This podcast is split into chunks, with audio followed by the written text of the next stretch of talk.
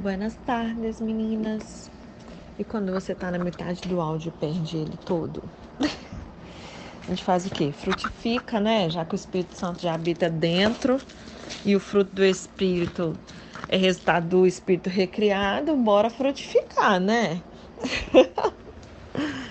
oh, meu Deus do céu. Vamos lá, ainda mais que hoje eu tô com uma Bíblia diferente aqui, eu tô com um pouco de dificuldade, porque ela é diferente da que eu uso todo dia, mas tá bom revisando o que nós estudamos ontem, que foi Atos 8. Né? A gente vê que após o apedrejamento de Estevão, é, intensa perseguição, ela provocou essa dispersão dos crentes em Jerusalém, com exceção dos apóstolos, né? E os que fugiram da cidade santa, eles iam por toda parte proclamando a Cristo. Filipe, um dos sete diáconos, né, que foi eleito ali em Atos 6, não somente pregava em Samaria, mas também realizava curas no lugar. E o fato deixava pasmos comuns do povo e até mesmo um charlatão de nome Simão, né, que levava a vida ali a impressionar os outros com seus poderes supostamente sobrenaturais. E esse reavivamento em Samaria trouxe Pedro e João ao local, que vieram conferir ali os acontecimentos. Os apóstolos, ao constatarem a autenticidade das conversões, oraram para que os samaritanos eles também fossem contemplados com o Espírito Santo, né? E Filipe ele se deixou conduzir de cidade em cidade até se encontrar numa estrada no deserto e ali ele compartilhou do evangelho com aquele viajante solitário, um oficial etíope, que creu e de imediato foi batizado, né? E a seguir Filipe volta a pregar às multidões. Né? A gente vê que a aplicação pessoal de Atos 8 é que nós podemos falar de Jesus onde quer que nós estejamos. Né? E os destaques desse capítulo, o verso 1 a 4 vai falar da perseguição. Essa primeira perseguição ela apresentou resultados positivos, visto que as perseguições sempre foram uma constante em toda a história da igreja. Os crentes dispersos eles pregavam, conversavam informalmente, pregavam a Cristo e a mensagem do evangelho ela era disseminada. Segundo Tertuliano, um dos pais da igreja, o sangue dos mártires é a semente da igreja, né? No verso 6 e 7 vemos sobre milagres. Os milagres que marcaram o ministério de Jesus, eles prosseguiam ali nos primeiros dias da igreja, né? Era um, era um sinal da autenticidade dos que levavam a mensagem como porta-vozes de Deus, né? É, no verso 14 e 17 a gente vê essa questão da descida do Espírito Santo. É, para alguns aqui é até uma evidência de que os crentes eles não recebiam o Espírito Santo no ato da conversão, né? Que era uma obra distinta ali a questão de ser batizado sobre, né?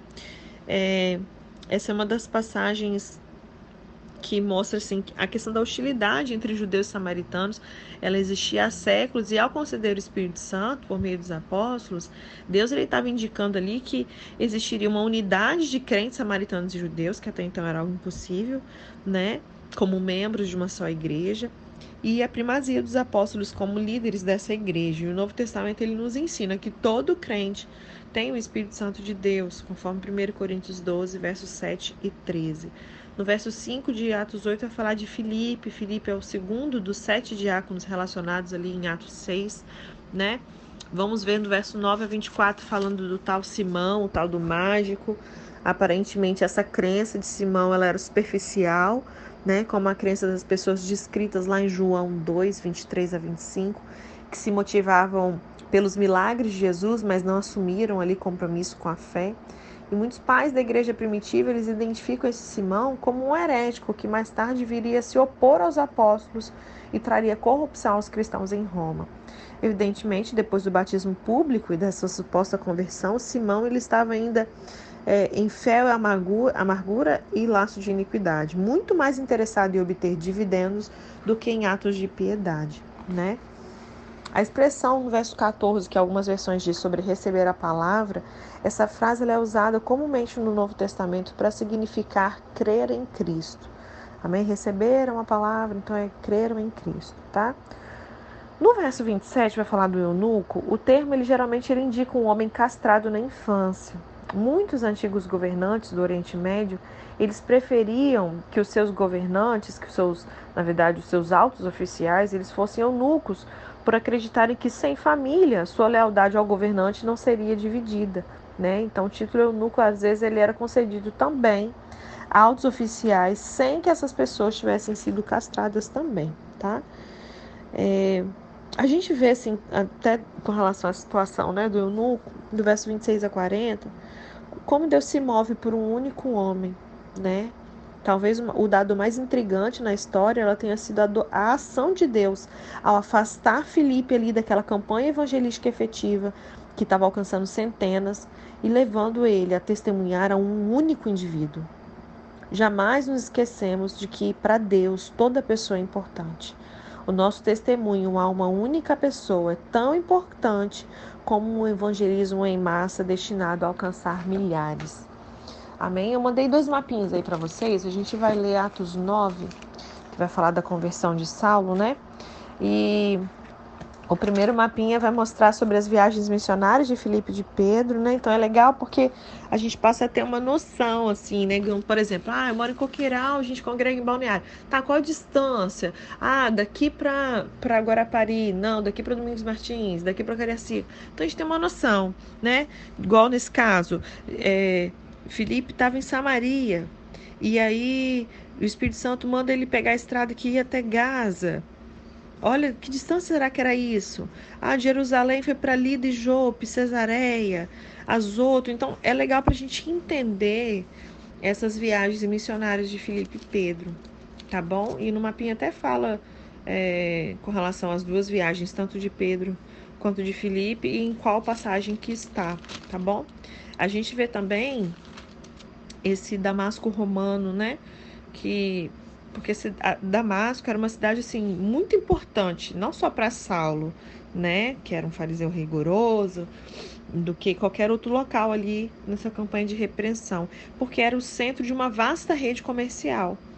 Né? Ela tinha uma linha de importação e exportação por caravanas de camelos, que se estendia até o norte da Síria, a Mesopotâmia, a Pérsia, a Arábia. E se o novo caminho do cristianismo, vocês vão ver em Atos 9, a primeira vez que a igreja é chamada a Igreja do Caminho, né? É, se isso ele vingasse em Damasco, alcançaria rapidamente todos esses lugares, né? E aí, da perspectiva do Sinédrio e de Saulo, o arco-perseguidor, o movimento ele teria que obrigatoriamente cessar ali em Damasco, né? Então, a cidade propriamente dita era um verdadeiro oásis. Era situada numa planície irrigada ali por, um, por dois rios bíblicos, Abana e Fafá, e a arquitetura é, romana ela sobrepunha-se à planta helenística da cidade, com um grande templo dedicado a Júpiter e uma rua longa com pórticos, que a gente vai até ler no verso 11 de Atos 9, que fala quando Deus fala com Ananias, né? Aonde, qual era o endereço que Saulo estar? Rua direita, né?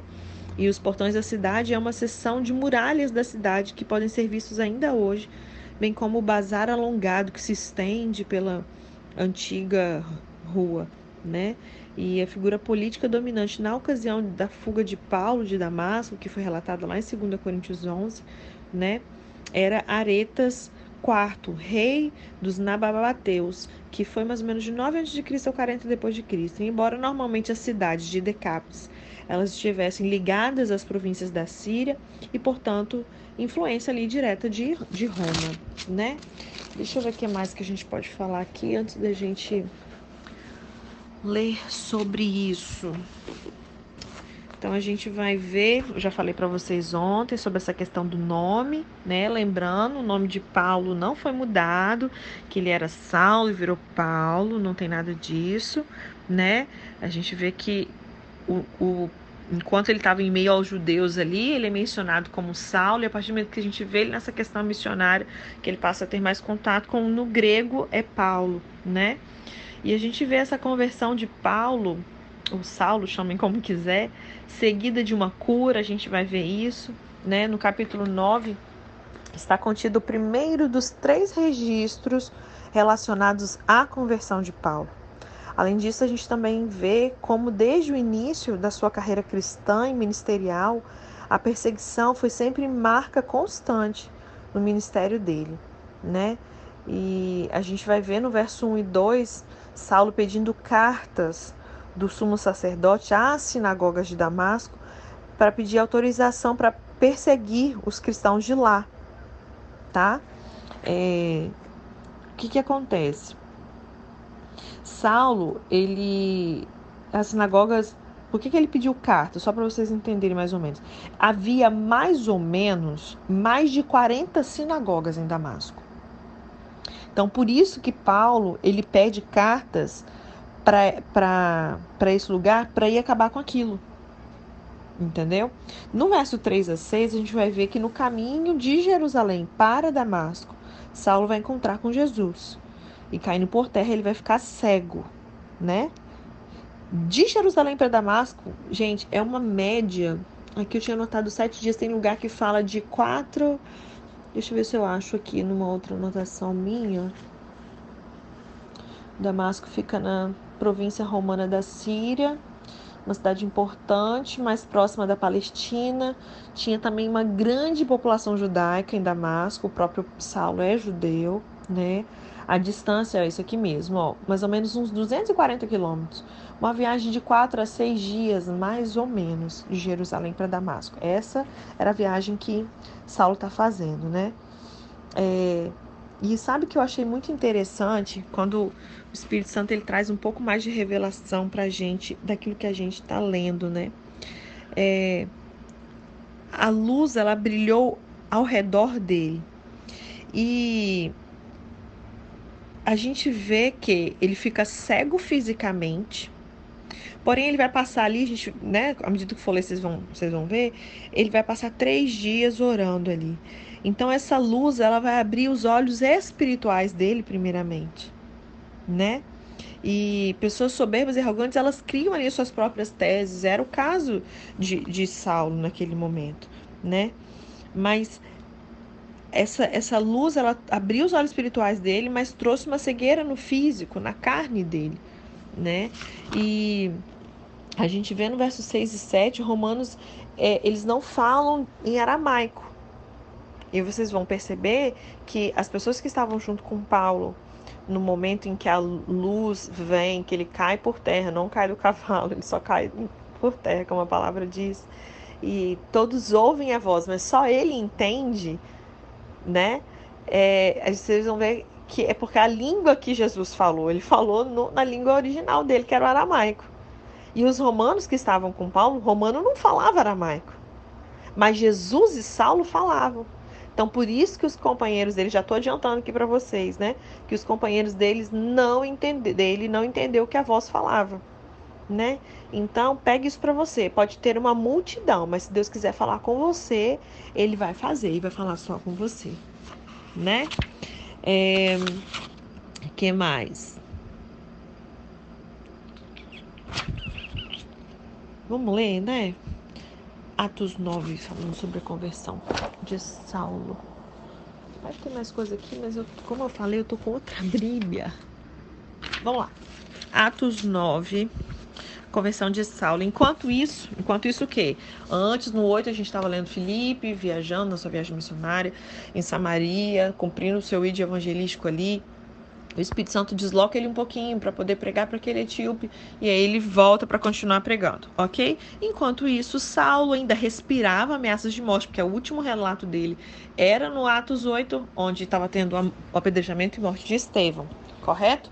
Então, ainda respirando ameaças de morte contra os discípulos do Senhor, ele se dirigiu ao sumo sacerdote e pediu-lhe cartas para as sinagogas de Damasco, que conforme eu falei para vocês, eram mais ou menos umas 40 sinagogas em Damasco.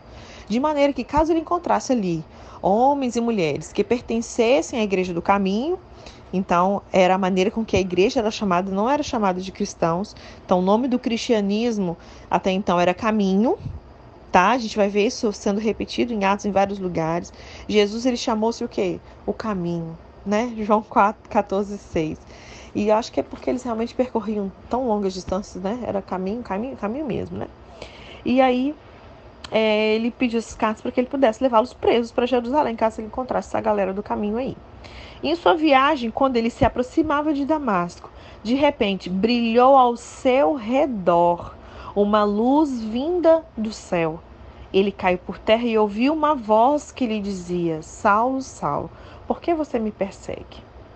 Jesus nem estava mais entre eles, né? E como Jesus fala que ele estava perseguindo a ele? Porque quando ele faz isso com o corpo, com a noiva, comigo, com você, é como se estivesse fazendo com Jesus, né? E aí Saulo pega e pergunta: Quem, quem és tu, Senhor? E aí, gente, o que que acontece? Quando ele faz essa essa pergunta aqui, né?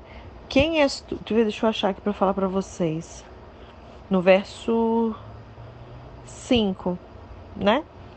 É, na tradição rabínica, uma voz do céu como essa, ela seria considerada a voz do próprio Deus, né? E a repetição solene do nome de Saulo, Saulo, Saulo, e a luz brilhante lhe mostraram que era possível ele estar ali na presença de um Deus, de uma deidade. Né? Então, por isso que de imediato ele, pessoas podem pensar, como é que ele sabia quem era? Como é que ele já chama Deus de Senhor ali, né? Jesus, no caso, que era o próprio, que é o próprio Jesus falando com ele, amém? Era Jesus, filho de Deus, não era Deus Pai falando com ele, era Jesus. Era Deus na pessoa de Jesus, né? Porque ele mesmo respondeu, quando ele perguntou: Quem és tu, Senhor? Ele respondeu: Eu sou Jesus, a quem você persegue. Levante-se, entre na cidade, alguém lhe dirá o que deve fazer. E aí no verso 7 diz assim: os homens que viajavam com Saulo pararam emudecidos, ouviam a voz, mas não viam ninguém. Eles não estavam entendendo nada, conforme eu disse para vocês, porque eles não falavam aramaico. Mas Saulo falava, né? E Jesus falava. Então, eles não ouviam porque eles não entendiam, eles não, não entendiam o que a voz dizia. Ouvia, eles ouviram, eles só não entenderam, né? E Saulo, verso 8, levantou-se do chão e abrindo os olhos não conseguia ver nada. Ele ficou cego, literalmente, fisicamente falando, ok? E os homens o levaram para pela mão até Damasco. Verso 9: Por três dias ele esteve cego, não comeu e nem bebeu, entrou num jejum. Né? Em Damasco havia um discípulo chamado Ananias. Esse Ananias aqui não é o que morreu, o marido de Safira, ok? Ananias também, gente, era um nome comum tá? Da mesma maneira que tem muitos Josés, Pedro, Simão, Judas, tem muitos nomes repetidos, né? Ele também era comum naquela época. E só uma curiosidade, é um nome que é derivado do hebraico Ananiá, que significa o Senhor é misericordioso, demonstra graça. E aí o Senhor chamou esse esse discípulo Ananias numa visão e disse: Ananias, e ele respondeu: Eis-me aqui, Senhor. E o Senhor lhe disse: Vá à casa de Judas, na rua chamada direita, e pergunte por um homem de Tarso, que eu já mencionei para vocês também. Né? Tarso também Tarso, à direita eu também falei para vocês, é provável que seguisse ali o mesmo percurso da rua longa e reta que hoje percorre a cidade do leste e oeste, né? E aí a gente vê essa essa rua nesse mapinha que eu mandei para vocês de Damasco romana, né? É, onde eu parei, Jesus? Verso, final do verso 11. Pergunte por um homem de Tarso chamado Saulo. Ele está o quê? Orando. Numa visão, viu um homem chamado Ananias chegar e impor-lhe as mãos para que ele voltasse a ver. Que coisa mais linda, né, Jesus? Então, a oração muitas vezes ela está associada às visões em Lucas em, em, Atos, né? A gente vê isso aqui, vemos lá em Lucas 1:10, 3:21, 9:28, não era comum, né? É, responde, e Ananias pegou, né? Respondeu assim: Senhor, eu tenho ouvido muita coisa a respeito desse homem, todo mal que ele tem feito aos teus santos em Jerusalém.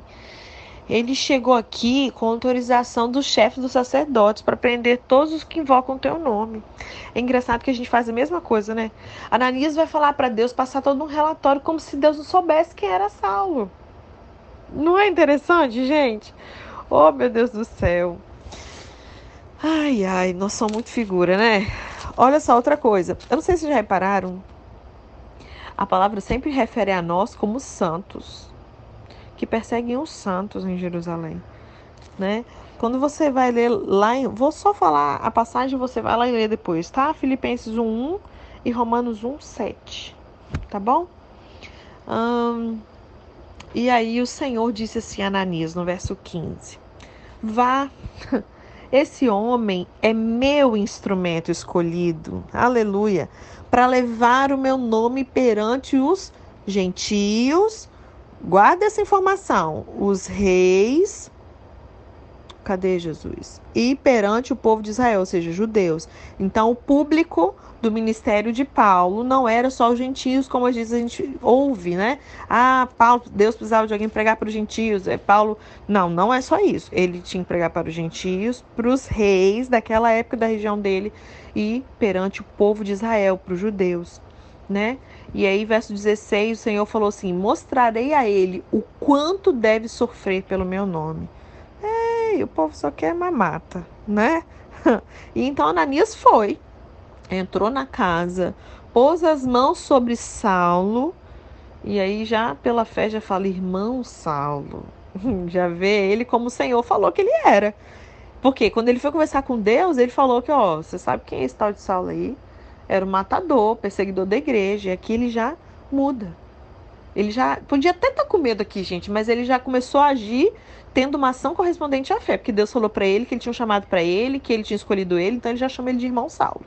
Irmão Saulo, o Senhor Jesus, que lhe apareceu no caminho por onde você via, ele me enviou para você, para que você volte a ver e para que mais? Que você seja cheio do Espírito Santo. Imediatamente, algo como escamas caiu dos olhos de Saulo e ele passou a ver novamente. Então, ele foi curado. Então, a gente vê a conversão de Saulo seguida por uma cura física, porque ele ficou fisicamente cego mesmo tá, gente?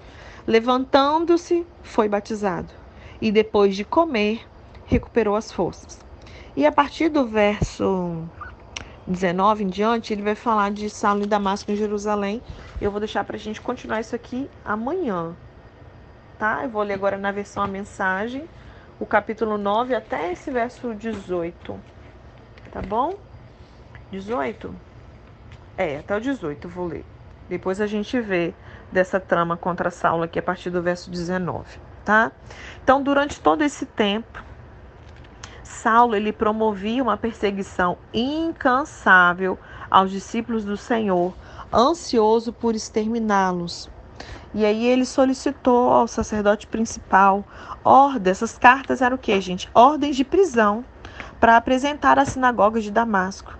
Assim, caso ele encontrasse ali alguém que pertencesse ao caminho, à igreja do caminho, alguma mulher, um homem, ele poderia prendê-los e levá-los a Jerusalém. E ele partiu. Já pelas redondezas de Damasco, depois, então depois assim de, de quatro a sete dias quase de, de viagem, né? Que era a distância de Jerusalém para Damasco ele quase estava chegando em Damasco. Peraí, deixa eu botar esse troço para carregar, que senão vai acabar a bateria. Pronto. Ele chegando em Damasco, ali já, já nas redondezas, ele foi surpreendido por um raio de luz que o cegou.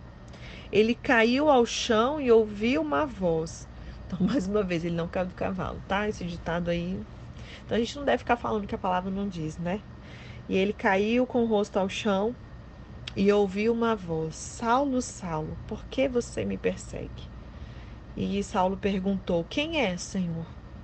E ele respondeu: Sou Jesus, aquele que você persegue. Eu quero que, se você, que você se levante e entre na cidade.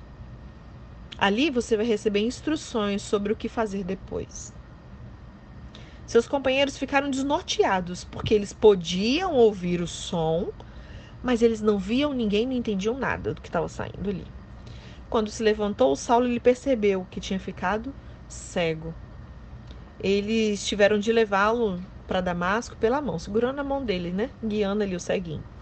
E ele continuou cego por três dias, e durante esse tempo ele não comeu e nem bebeu nada.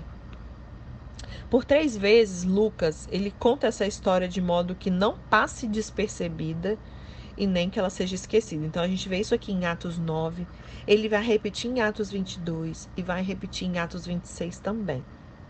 Na história da comunidade cristã, essa se tornou a mais famosa história de conversão. Lucas conta a história de conversão de Paulo não para nos mostrar como deve ser uma conversão típica, mas para nos convencer de que qualquer pessoa absolutamente qualquer uma pode se converter. Se teve jeito para Saulo, eu falo, gente, se teve jeito para mim, tem jeito para qualquer pessoa, né? É poder demais de ter testemunhos, né? Principalmente alguns têm um poder maior, eu acho. E aí havia um discípulo em Damasco chamado Ananias, e o Senhor lhe disse numa visão: Ananias, e ele respondeu: Sim, Senhor. Olha que é interessante. Por que, que você acha que, por exemplo, está registrado assim: o Senhor disse a Ananias, para Ananias, e não, não completa a frase direto, vem registra assim. E Ananias respondeu: Eis-me aqui, Senhor. Será que tem algo didático aqui, algo para a gente aprender? Eu creio que é para justamente nos despertar a importância de discernir a voz de Deus. Porque quantas vezes a gente fala que acha que é coisa da nossa cabeça? Aqui ele poderia ter achado assim, eu, hein? Coisa da minha cabeça. Não, ele sabia que era Deus. Eis-me aqui, Senhor. Pode falar, tô ouvindo o Senhor. Como é que ele sabia que era Deus? Né? Será que quando o Senhor fala com você, de imediato você, você discerne que é a voz dele? Né? A gente precisa conhecer a voz do nosso Pai. A palavra diz que a ovelha ela conhece a voz do seu pastor, não é verdade? E aí no verso. Deixa eu ver aqui. Verso 11 diz assim: Levante-se e vá à rua direita. Quando chegar à casa de Judas, ó, outro Judas, tá vendo? Tem Judas a roda aqui nessa, nesse lugar. É, pergunte por um homem de Tarso. Seu nome é Saulo. Ele está lá orando.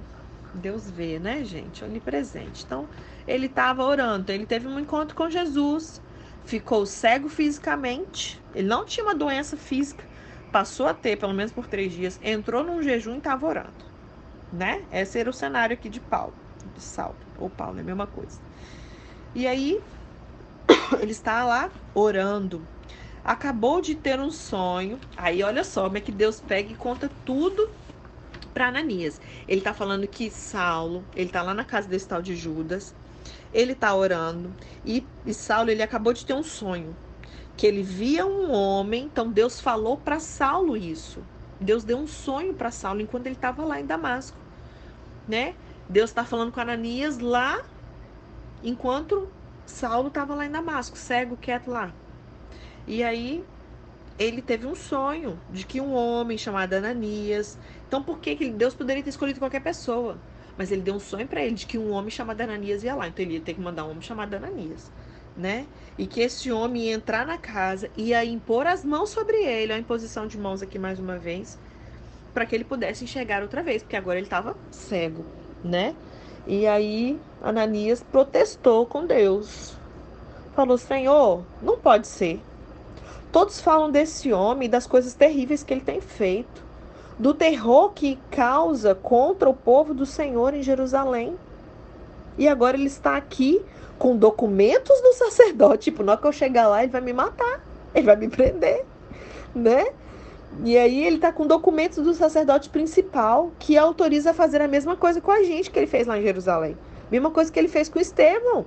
É isso aqui que Ananias está falando com Deus, né? Mas o Senhor disse para Ananias: Não discuta comigo. Eu escolhi Saulo como meu representante pessoal entre judeus, outros povos e reis. Ou é. E agora eu estou prestes a mostrar a ele o que o aguarda. O sofrimento que vai acompanhar ele nessa tarefa. Porque ele vai fazer tudo isso, mas junto com isso vai vir muito sofrimento. Desculpa. E Ananias obedeceu. Achou a casa, impôs as mãos sobre Saulo e disse: Irmão Saulo, o Senhor me enviou. O mesmo Jesus que apareceu quando você vinha para cá. Ele me enviou para que você volte a enxergar e seja cheio do Espírito Santo. Gente, momento nenhum Deus tinha falado isso aqui para ele sobre ser cheio do Espírito Santo. Vocês perceberam? Mas é porque é implícito. Obviamente que para ele fazer tudo aquilo que o Senhor falou que chamou ele para fazer, ele precisava ser cheio do Espírito Santo. Amém? Depois que chegou o término da instrução. E assim ele obedeceu. E mal discípulo acabou de falar. Algo semelhante a escamas caiu dos olhos de Saulo e ele estava enxergando de novo. Saulo se levantou, foi batizado e depois participou de uma boa refeição, entregou o jejum dele ali, né? A narrativa ela realça o elemento surpresa em sua expectativa quanto ao que Deus pode fazer. A história da conversão de Paulo vem como uma súbita e surpreendente invasão da atividade de Deus na pessoa que para nós era um inimigo, seria um inimigo e alguém com quem a gente não contaria. O homem de quem esperamos o pior é o homem a respeito de quem Deus disse: Eu o escolhi para ser o meu representante pessoal. Quando lemos a passagem dessa maneira, não é é, mais uma história sobre uma conversão que aconteceu na vida de alguém há muito tempo. Agora eu a vejo como uma história a respeito do que Deus pode fazer com uma pessoa que, segundo o nosso critério, está além do alcance da graça de Deus. Sabe aquela pessoa que você olha e fala assim: tem jeito não? Então, tem. tem.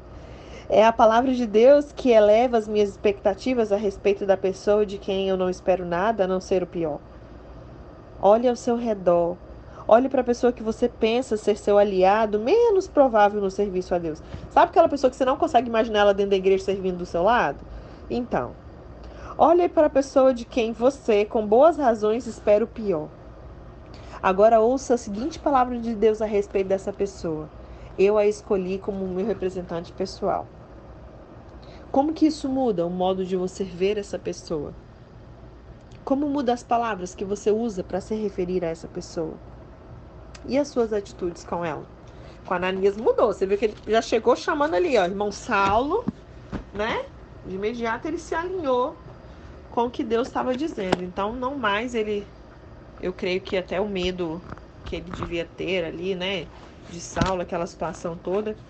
Eu creio eu que se dissipou mesmo. Por conta daquilo que o Senhor falou a respeito dele, né? Então a gente vai ver, pra gente finalizar, eu sei que eu já passei quase dois minutinhos aí, a gente vai ver essa conversão de Saulo mencionada em Atos 9. Você vai ver sobre isso também um segundo registro de Lucas em Atos 22 e também em Atos 26. Amanhã eu passo direitinho esse texto para vocês, para vocês darem uma olhadinha com mais calma e ler os outros dois registros, que o primeiro a gente já leu, que é de Atos 9. Quero que vocês leiam também esses outros dois registros de Lucas com relação à conversão de Saulo tá? Aí amanhã a gente conversa um pouco mais sobre essa abrangência do ministério dele, ou seja, pregar para gentios, para os reis e para os filhos de Israel, enfim, e a gente toca o barco, tá bom?